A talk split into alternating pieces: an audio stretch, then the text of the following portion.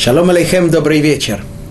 Хочется сказать, поздороваться со старыми знакомыми после долгой разлуки. 3 недели мы с вами уже не встречались, не виделись. Но я думаю, что это будет не совсем верно. Неправильно сказать, что мы остаемся старыми знакомыми. Ведь прошли такие великие дни. Рош ха-Шана, Йом Кипурим, праздник Суккот и Симхат Тора. Мы возвысились, мы изменились, мы обновились, мы стали новыми.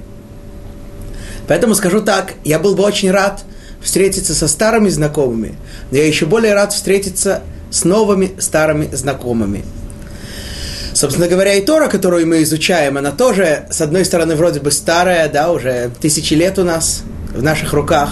С другой стороны, она каждый день обновляется. Каждый раз, когда мы ее изучаем, мы постигаем что-то новое, открываем для себя что-то новое, что-то обновляем. Поэтому продолжаем с вами заниматься старой новой Торой.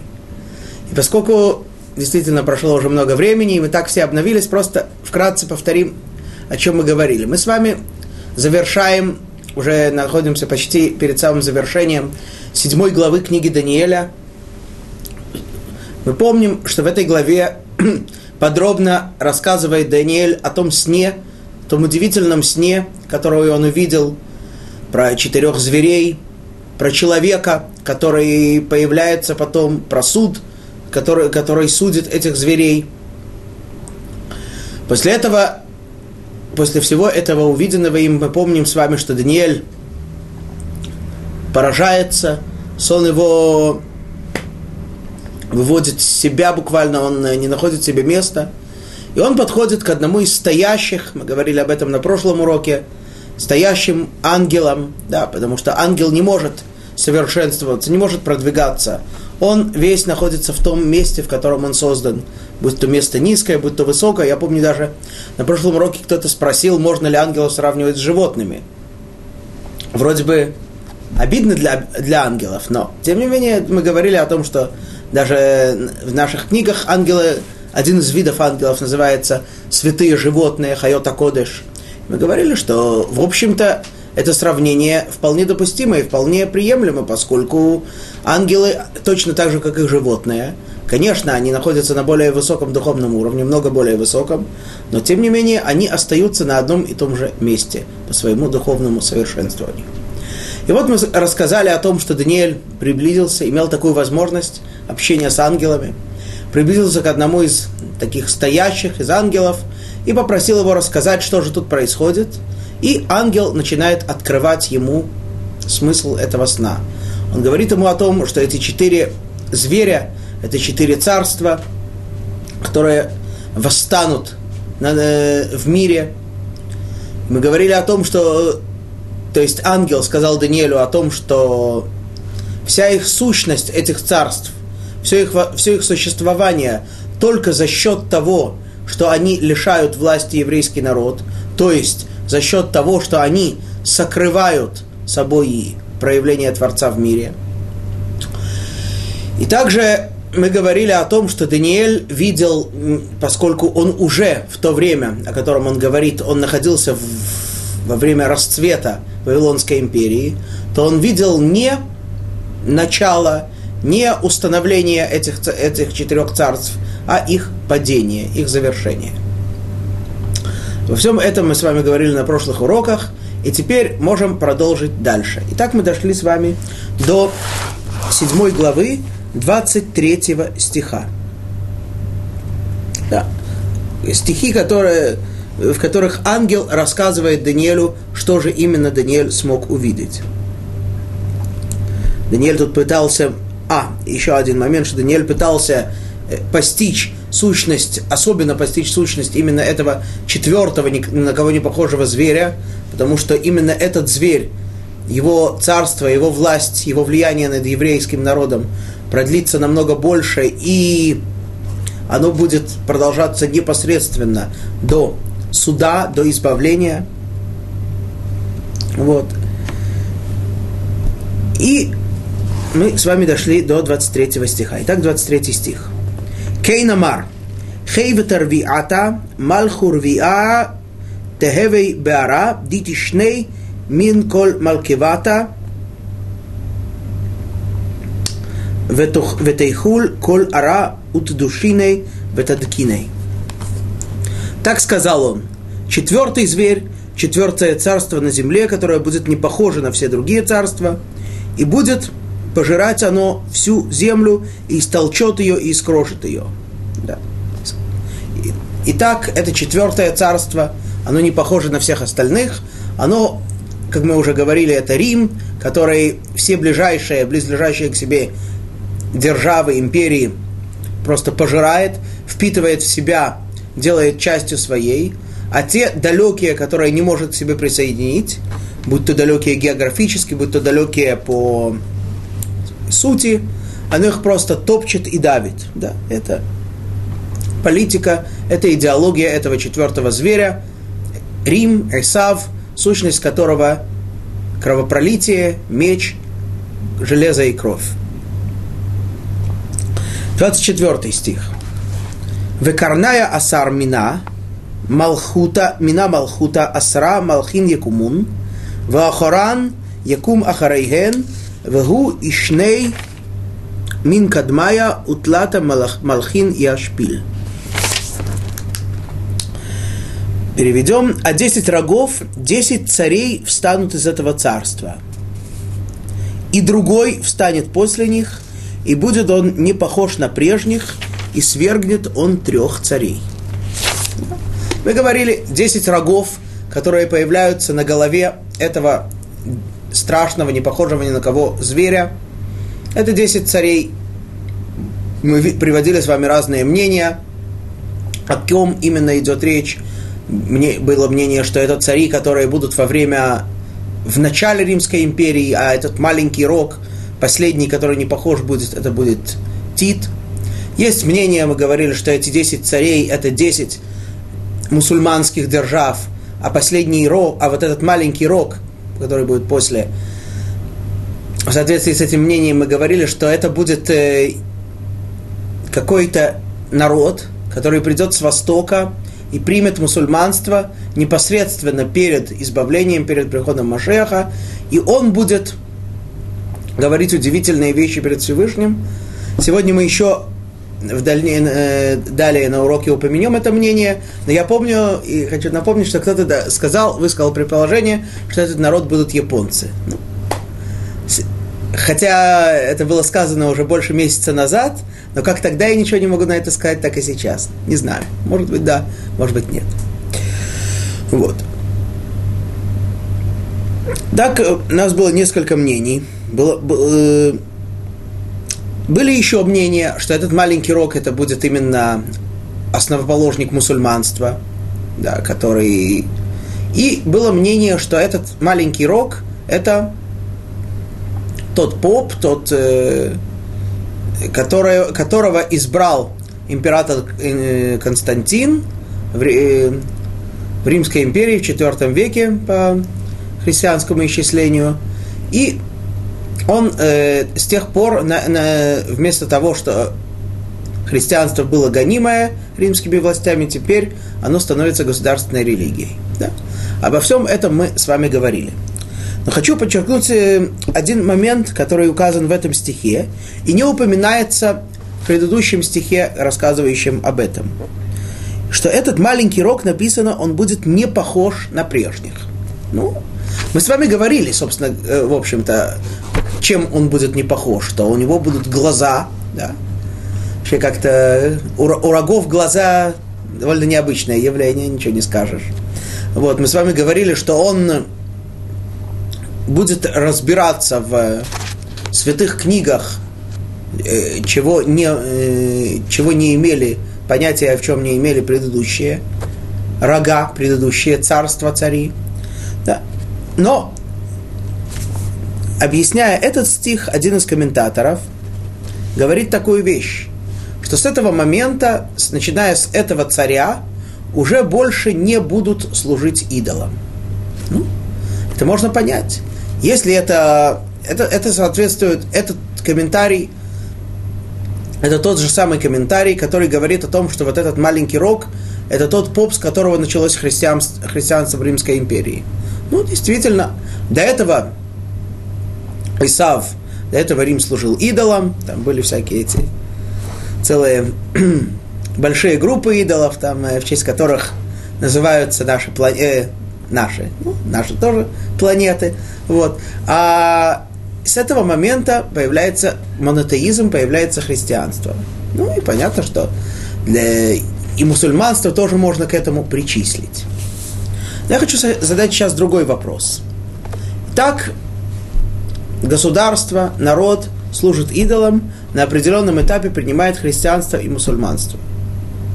Человек служит идолам, или вообще никому не служит, на определенном этапе принимает христианство и мусульманство.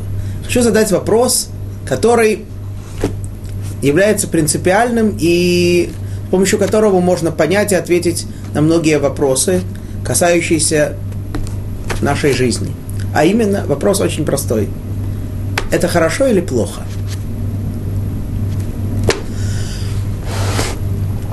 Скажем так, ответ на этот вопрос неоднозначен. Да.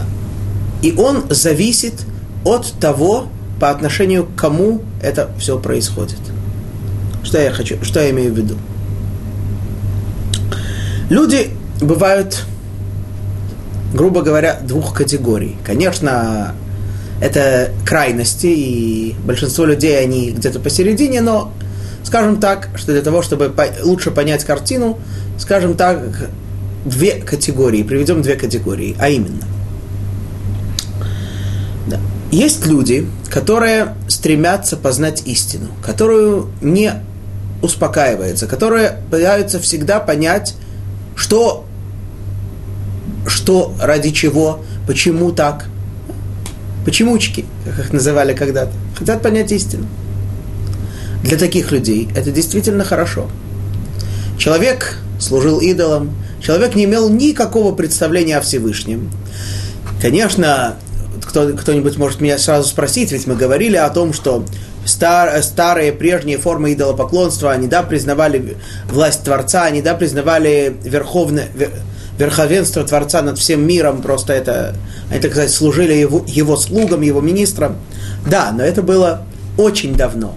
А то идолопоклонство, о котором мы говорим, которое уже было непосредственно перед принятием вот этих, так сказать, монотеистических религий, это в то время уже, конечно, люди давным-давно забыли о Творце, забыли, кто правит миром, да, и уже так были уверены, что мир существует, ну, не скажем так случайно, но в соответствии с какими-то такими различными силами. Есть там божество солнца, божество луны, божество дождя и так далее, и так далее. Различные силы, да, этому принесешь жертву, дождь пойдет, этому принесешь жертву, не пойдет, и так далее. Вот, в таком случае, да, ну, а греки и римляне уже как более продвинутые, более образованные люди уже старались, так сказать, заключать деловые договоры с их божествами, как-то так их обманывать. Ну, почему бы и нет? Если можно, так сказать, что-то выиграть, что-то иметь с них, почему бы и нет? Вот, так, конечно, они уже давным-давно забыли, кто такой Творец, кто создал мир, кто правит миром. И вот теперь им это открывают, им сообщают, что действительно Творец создал мир за 7 дней, он создал людей, потом почти всех утопил, потом да, и так далее, и так далее.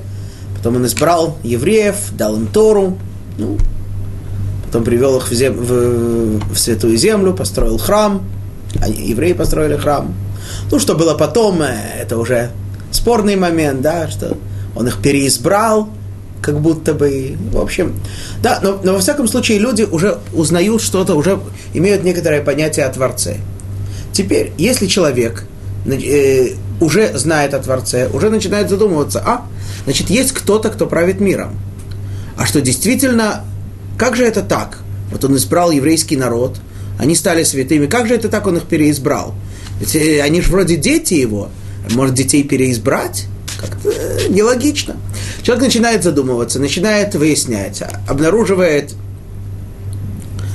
несоответствие, несовместимость, не хочу сказать двух частей, того, что называется Ветхим Заветом и Новым Заветом, обнаруживает несовместимость,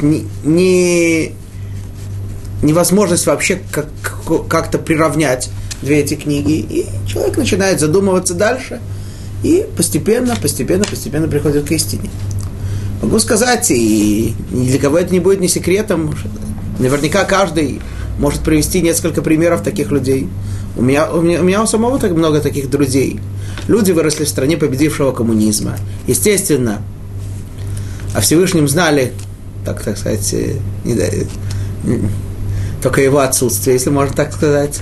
Вот. Потом начали задумываться, начали понимать, что все какая-то глупость, это подумать, что весь мир появился случайно. Начали искать что-то духовное, начали приходить. Пришли, естественно, к христианству. Почему? По понятной причине, это то, что было. Хотя выросли в России. В России, так сказать, христианство как религия, как, да, постоянно отвергалось, постоянно опровергалось. Ну, естественно, что человек тянется к тому, что опровергает то, что опровергало.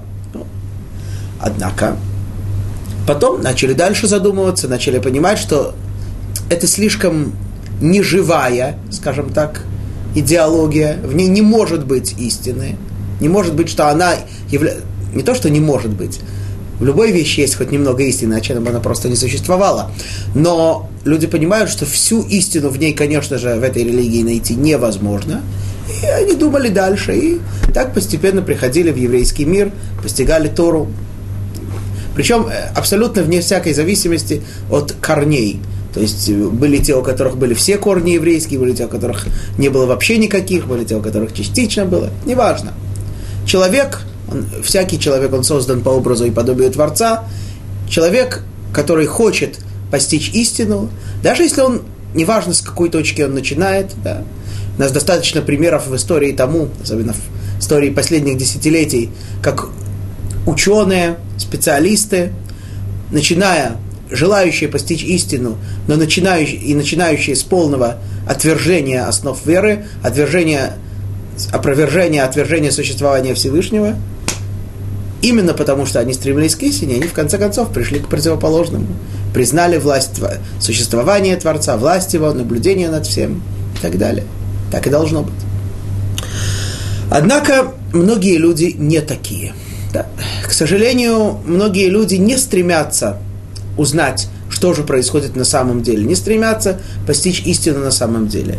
Они, так сказать, хотят успокоить свою совесть, хотят жить хорошо, жить спокойно, чтобы их внутренний голос их не тревожил постоянно, чтобы не предъявлял к ним никаких претензий, чтобы они жили хорошо.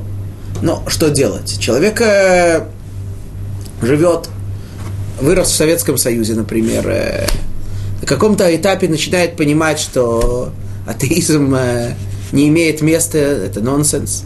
И внутренний голос ему говорит, что-то так ищи истину, что-то ищи, вроде найди что-нибудь духовное, что-нибудь это. Но человек думает, как заглушить совесть, что делать.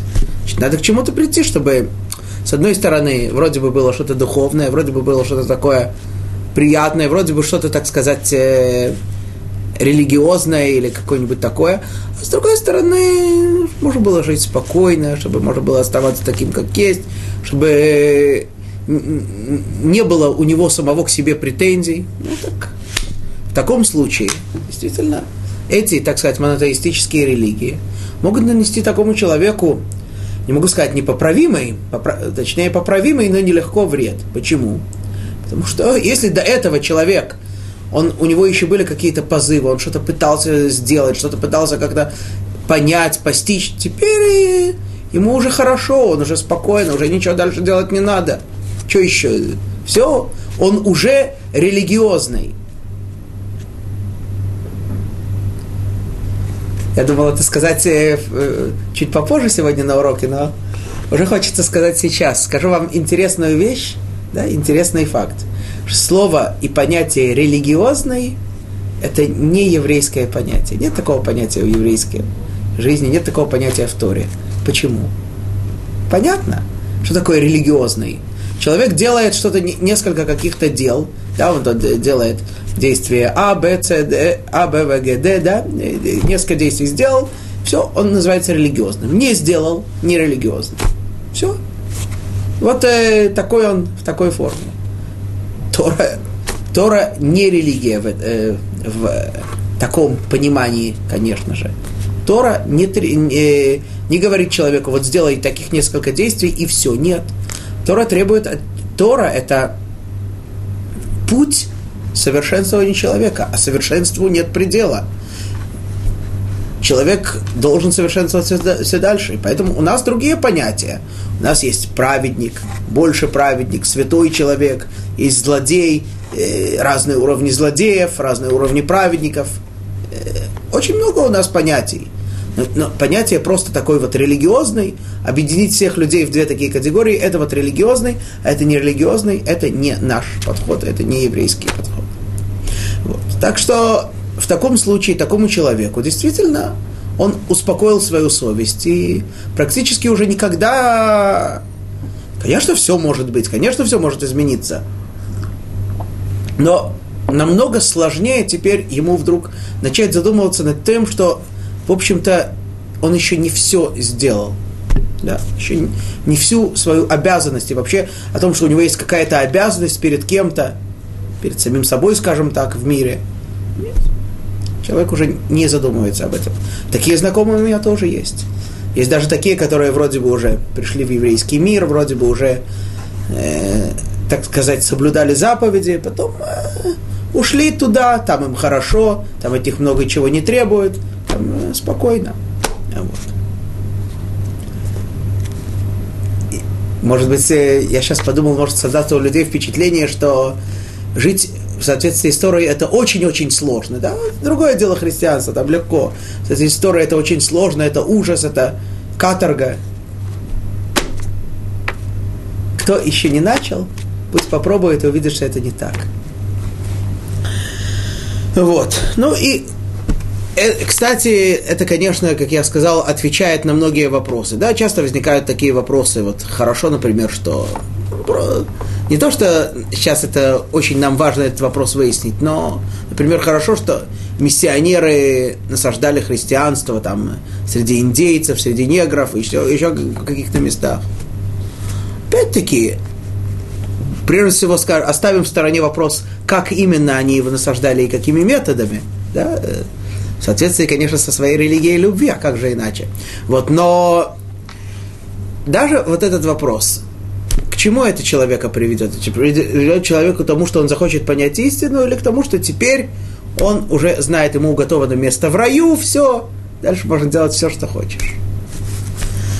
В скобках замечу, что подобное явление есть даже у нас. Что это значит? Человек...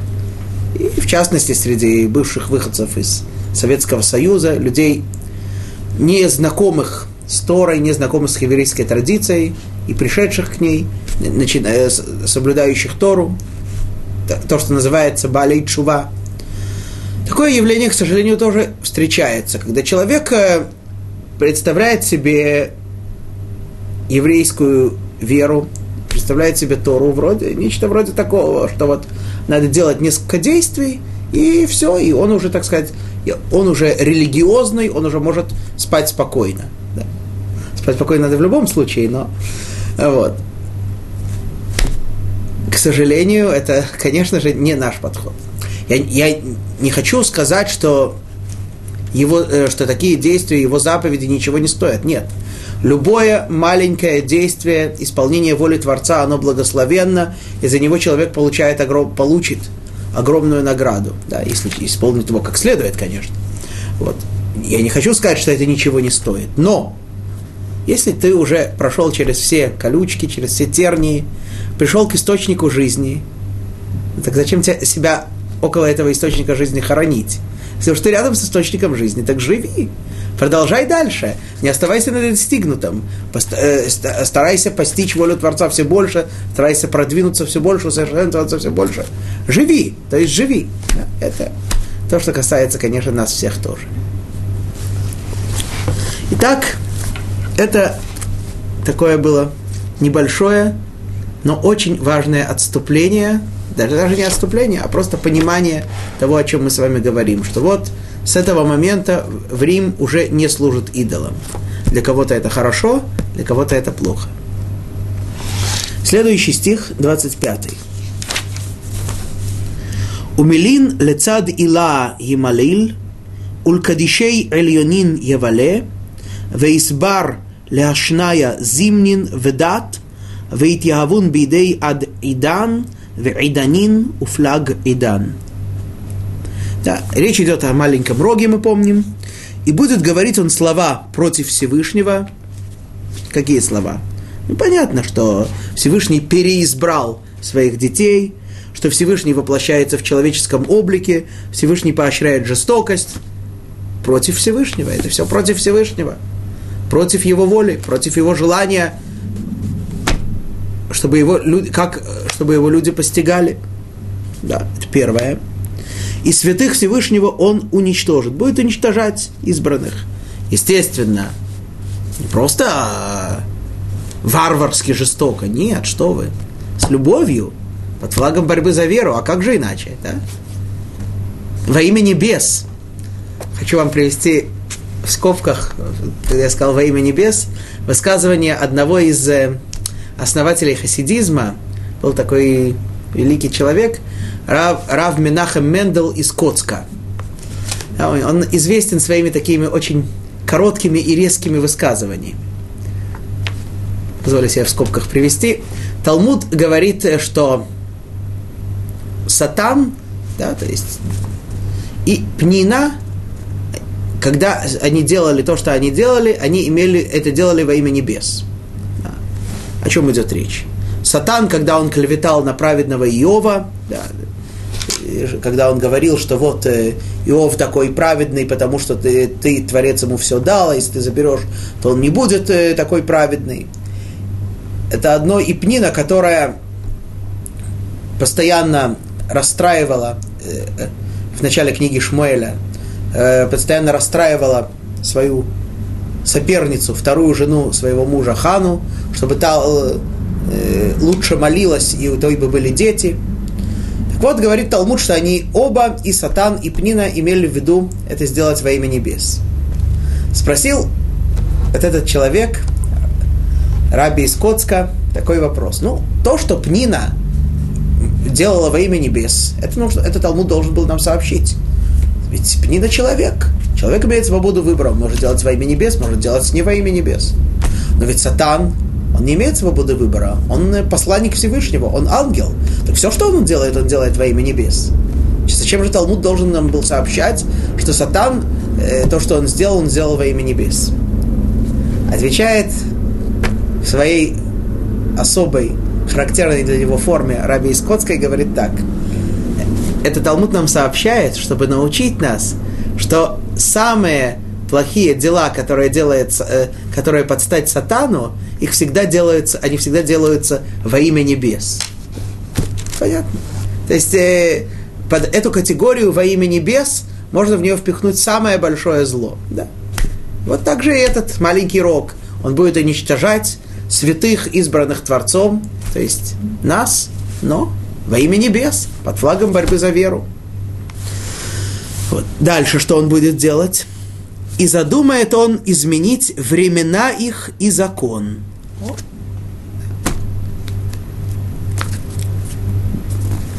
Да, то есть его цель будет не просто уничтожить избранных Творцом, а даже тех, кто останутся, изменить их религию, сказали сегодня с вами, что религия – это не еврейское слово. Изменить то, что называется дат, веру, законы, да, и изменить времена.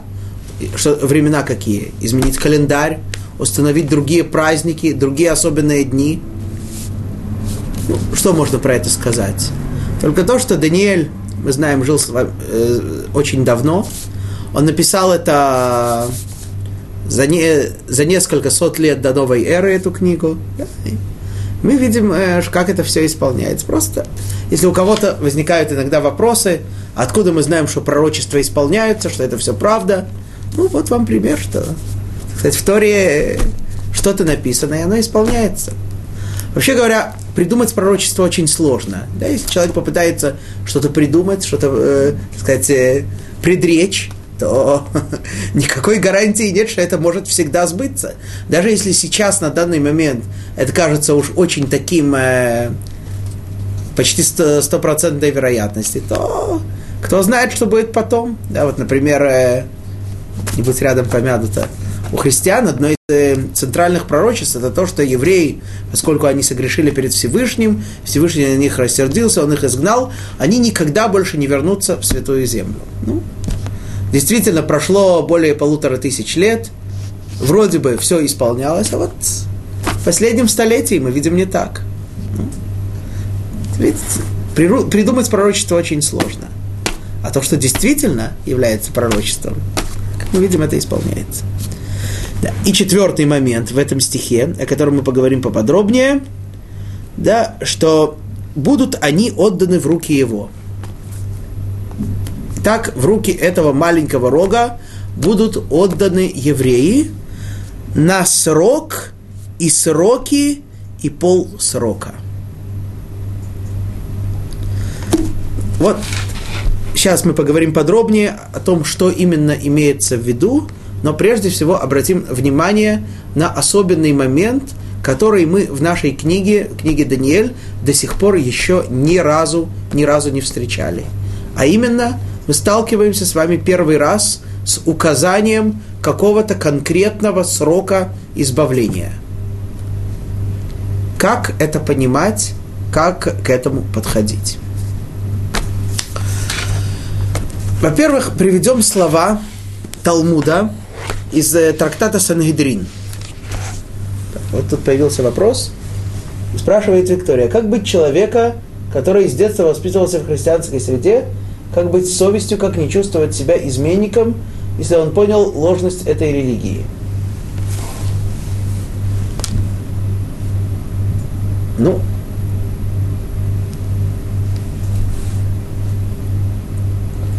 как быть с совестью, как не чувствовать себя изменником? Действительно, чувственно это очень непросто, что я вам скажу. Человек чувствует, что, так сказать, он был верен таким-то идеалам, поклонялся, подчинялся таким-то принципам. И вдруг сейчас он открывает для себя, что это не так. Ну, что я вам могу сказать? Если подходить к этому вопросу с точки зрения разума, ну, если человек спит и видит какой-то сон, потом он просыпается и видит, что этот сон не имеет никакого отношения к реальности, все, этот сон просто улетучивается. Если человек, точно так же, как если человек был верным октябренком, пионером, комсомольцем, потом начинает немножко понимать, как к этому всему относиться, значит, все, просто, значит, это ложь, значит, этому нет места. Если нет этому места, значит, все, о чем говорить.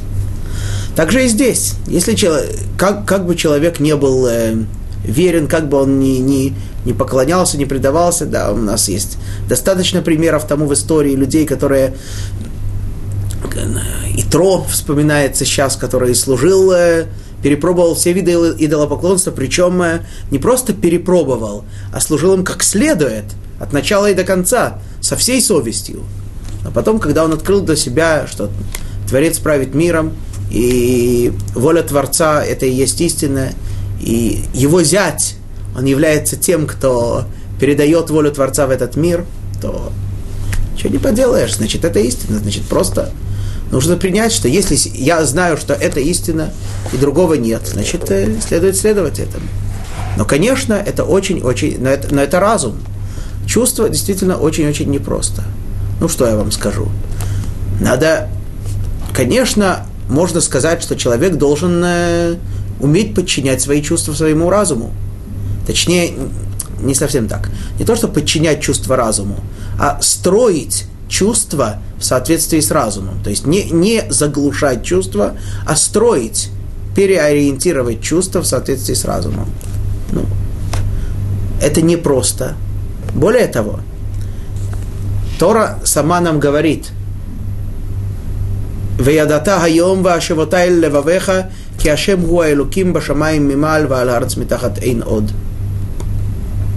«И знай сегодня, и положи на сердце свое, ибо Творец, Он властелин всего мира, на небе и на земле, и нет никого кроме Него». Знать это разумом можно за один день. Человек может быть абсолютным атеистом и за один день стать праведным, кошерным евреем. Для этого достаточно одного дня. Но положить это на сердце, жить в соответствии с этим, ощущать это, для этого одного дня недостаточно. Для этого дается человеку вся жизнь. Ну, я хочу вам только пожелать, чтобы действительно, поскольку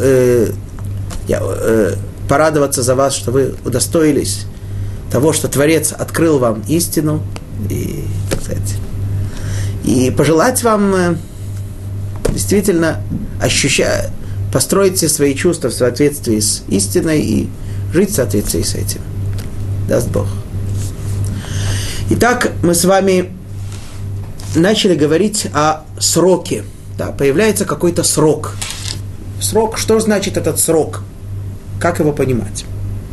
Талмуд в трактате Санхедрин приводит стих из книги Хавакук.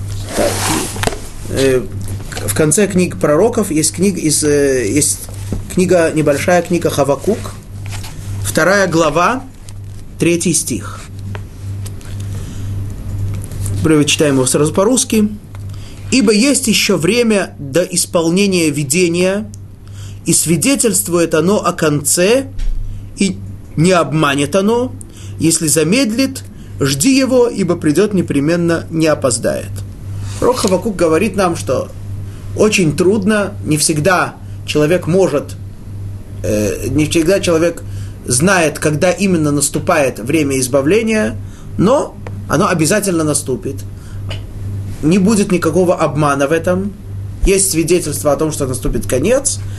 И даже если замедлит, жди его, оно не опоздает. На иврите вот эти слова «свидетельствует оно о конце» звучат «веяфеах лакец». Слово «яфеах» имеет несколько значений. И мудрецы в трактате Санхедрин объясняют этот стих, используя не то значение, которое в переводе, что это свидетельство о конце, а это слово значит, как бы сказать, слово «засохнуть». Говорят мудрецы такую вещь: пусть да засохнут кости тех, кто высчитывает конец мира, кто высчитывает срок избавления. Такая резкая фраза. Вроде бы мы с вами только что встретили в книге Даниила, что указывается срок. Книга Даниила – это часть Торы. И вдруг говорят мудрецы, что всякий, кто высчитывает эти концы, это... Не знаю, что именно значит по словам «засохнут кости», но, в общем, это что-то нехорошее. Почему? Говорят мудрецы так. Почему? Потому что человек высчитал, у него получилась такая-то дата, а Машиах не пришел, не наступило избавление. Человек говорит: все. Если он, значит, такая дата получилась, и он не пришел, значит, уже вообще больше не придет. И человек или вообще перестает верить в приход Машиаха, или даже если верит, но уже не ждет, уже отчаивается. Поэтому говорит нам пророк Хавакук, что надо делать. Не просто верить в приход Машиаха, а ждать его. Чувствовать, что вот-вот он должен прийти. Не знаем, сколько времени. Может быть, день, может быть, год, может быть, больше. Не знаем. Но ждать его, желать его постоянно. Не отчаиваться. Не думать, все уже, когда это и будет. Нет. Ждать его с большим-большим желанием. Вот. То есть, мы видим, что основная проблема в высчитывании сроков – это то, что это может как-то уменьшить нашу веру, приход Машиаха, охладить наше желание, наше желание к избавлению. Да.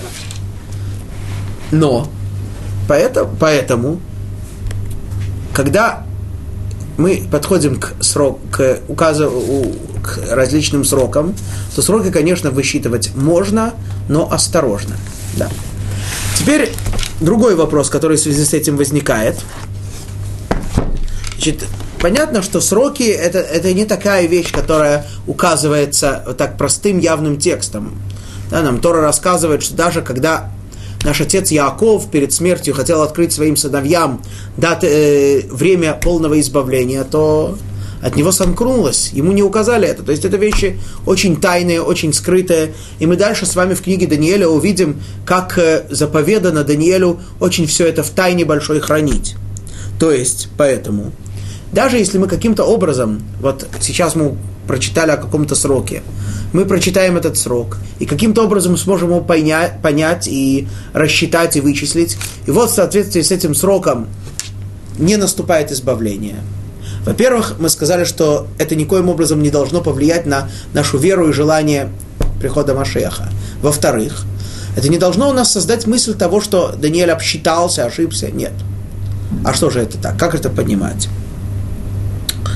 Помните, мы с вами говорили про Машиаха, да, что это особенный человек, то есть, наоборот, это обычный человек, который родился у папы и мамы, да, не от Святого Духа, это земной человек, который родился у папы и мамы земных, да, у которого были свои подъемы и спуски, но человек, который очень-очень стремился приблизиться к Творцу, работал над собой, были у него сложности, но тем не менее он продвигался, и на определенном этапе, как мы читали, после того, как он приблизился к Творцу, его приблизили, да, то есть теперь ему дается как подарок совершенство, ему дается как подарок святость, духовность, близость к Творцу.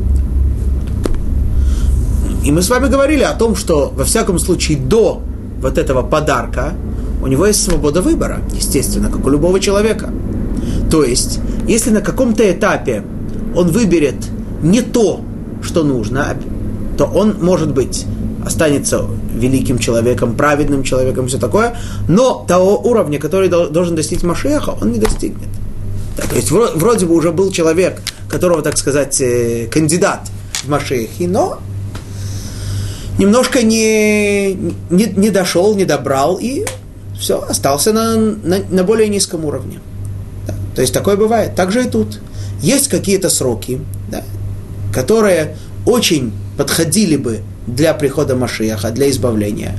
Но если еврейский народ, да, и прежде всего, и мир в целом к этим временам, к этим срокам не готов, то это реализуется в какой-то иной форме. Машиах не приходит, избавление на некоторое время оттягивается, но, тем не менее, этот срок был очень подходящим для избавления.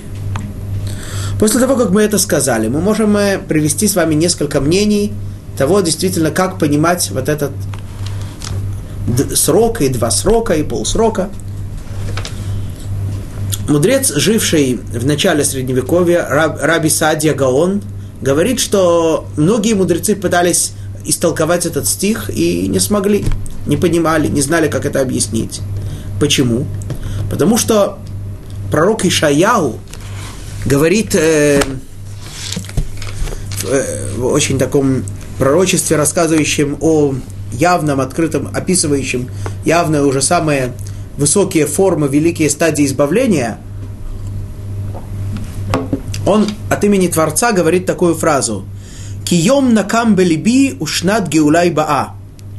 Ибо, это 63 глава, 4 стих, «Ибо день мщения в сердце моем, и год моего избавления пришел». Говорит Раби Саадья Гаон: день мщения в сердце моем. Что такое в сердце от Всевышнего? Мы говорили с вами, естественно, не идет речь, что у Всевышнего есть какие-то органы.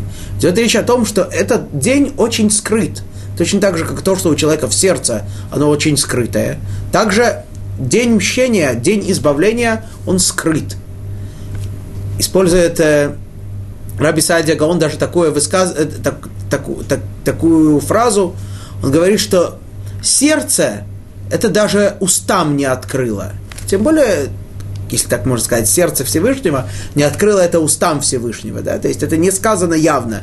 Тем более, что мы это не можем знать и понять. Таково его мнение. Другие комментаторы указывают на более какие исчислимые сроки. Другой комментарий говорит, что, во-первых, все понимают, мне это немножко странно, не знаю пока, как это объяснить, что вот это написано, что они будут преданы в его руки на срок и сроки и полсрока. Идан, вейданину плагидан. Все понимают, что первое слово «срок» – это не часть подсчета, а написано, что они, а имеется в виду, что они будут преданы в его руки на определенный срок. И какой же это срок? Это 2 срока и полсрока. То есть 2,5 каких-то срока. Какие же это сроки? Вот этот второй комментарий, который называется «Мецудат Цион», говорит, что это 2,5 года. Да. Вспомним, что он сам говорил, что вот этот маленький рог – это тот царь, может, японцы, может, не японцы, который примет мусульманство непосредственно перед приходом Машиаха. Да. И вот, по его мнению, в последние годы будет именно вот эти 2,5 года, когда еврейский народ в целом или частично будет передан в его владение. Вот. Раши, да, величайший комментатор письменной и устной Торы, Раби Шломо Ицхаки, живший опять-таки в начале Средневековья, говорит тоже, что многие мудрецы пытались рассчитать, понять этот срок, и, к сожалению, все те сроки, которые они указывали, уже прошли. Опять-таки мы понимаем, что это не значит, что они не верны, просто Раши говорит, что они уже прошли. Имеется ли в виду здесь какой-то еще срок? Раши приводит еще одно мнение, что этот срок – это, как мы сказали, 2,5 срока. Раши, ссылаясь на своих учителей, говорит, что срок, имеющийся в данном случае, который потом нужно умножить на 2,5, это время от выхода евреев из Египта и до построения храма, плюс первого храма, плюс все время существования первого храма.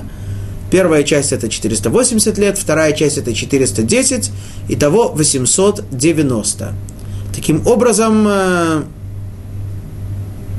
эти две части Раши называет 2 срока, и потом берется половина от этих 2 сроков, то есть 445 лет, итого получается у нас 1335 лет.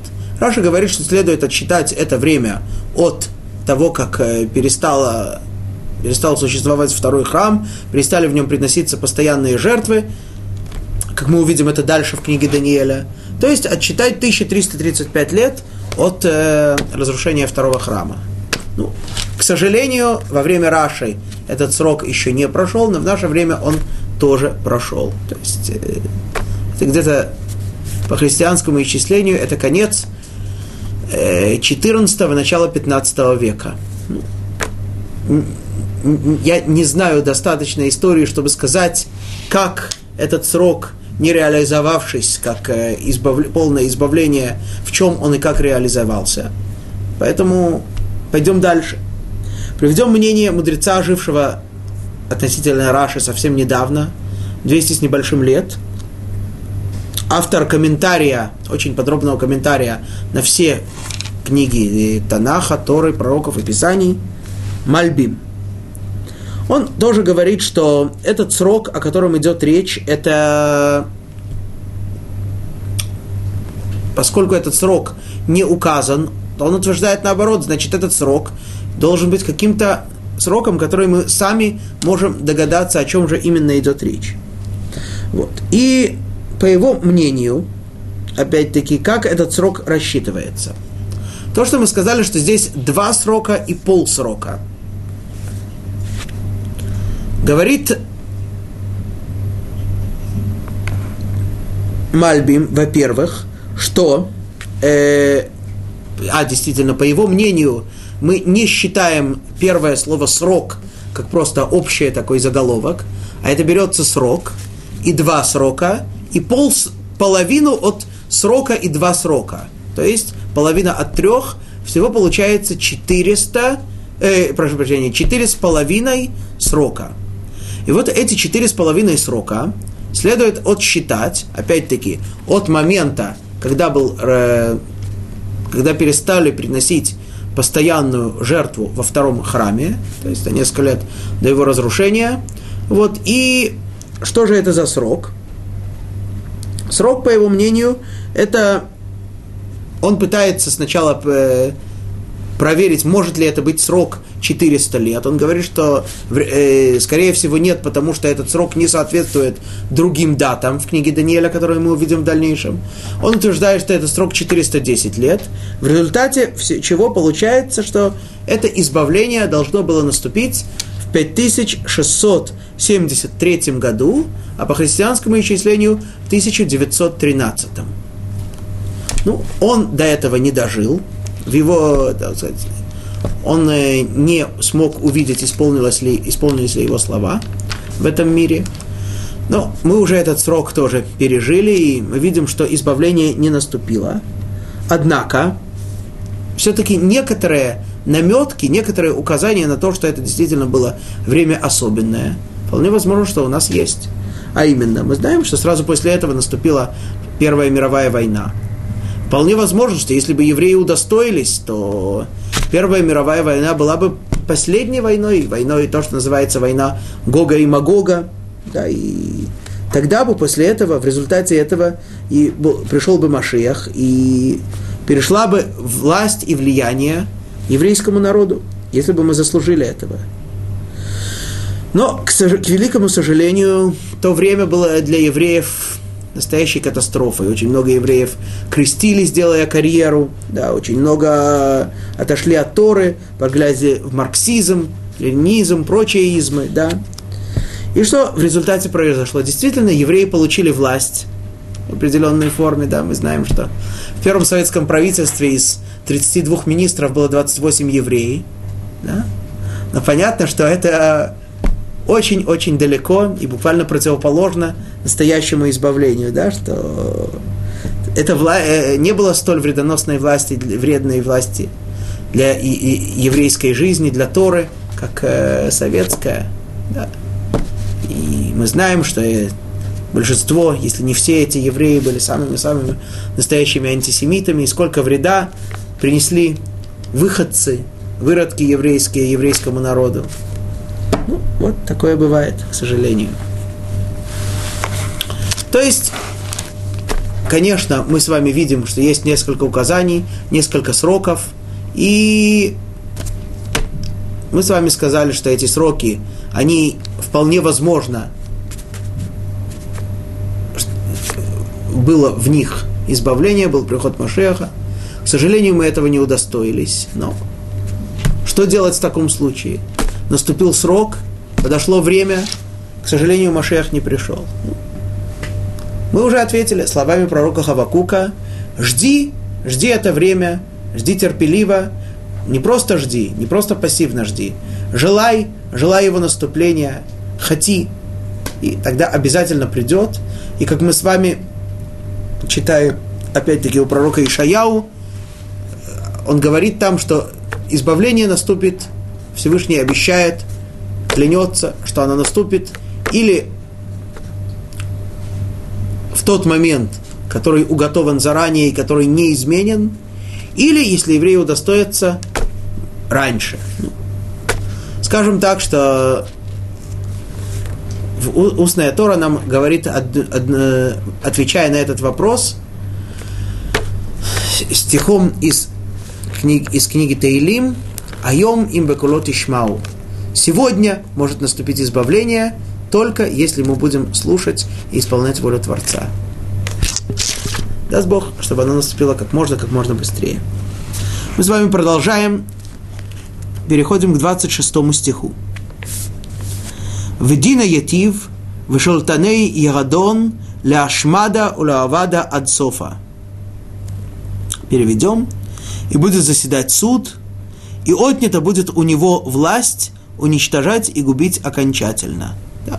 Вот у этого маленького рога, который уничтожает евреев, который хочет изменить их религию, и времена, и праздники, и проходит этот срок, и 2 срока, и полсрока, и все у него власть полностью отнимается, и лишается он возможности что-то еще больше делать.